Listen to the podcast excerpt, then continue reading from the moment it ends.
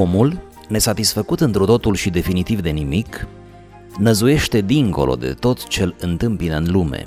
Nevoile omului trec întotdeauna dincolo de toate bunurile materiale pe care le poate obține, scria Wolfhard Pannenberg. Așa este. Chiar dacă suntem prea grăbiți să observăm că așa este. Tot ce se întâmplă în lume este prea puțin în raport cu tot ce își dorește omul. Am fost făcuți, dragii mei, pentru un altceva, pentru un alt fel. După ce le vom fi avut pe toate, chiar pe toate, toate cele câte ți le dorești, golul din sufletul nostru parcă se acutizează și mai mult. Nu suntem fericiți prin acumulare sau prin satisfacerea anumitor dorințe, ci prin abandonarea noastră în mâna lui Dumnezeu.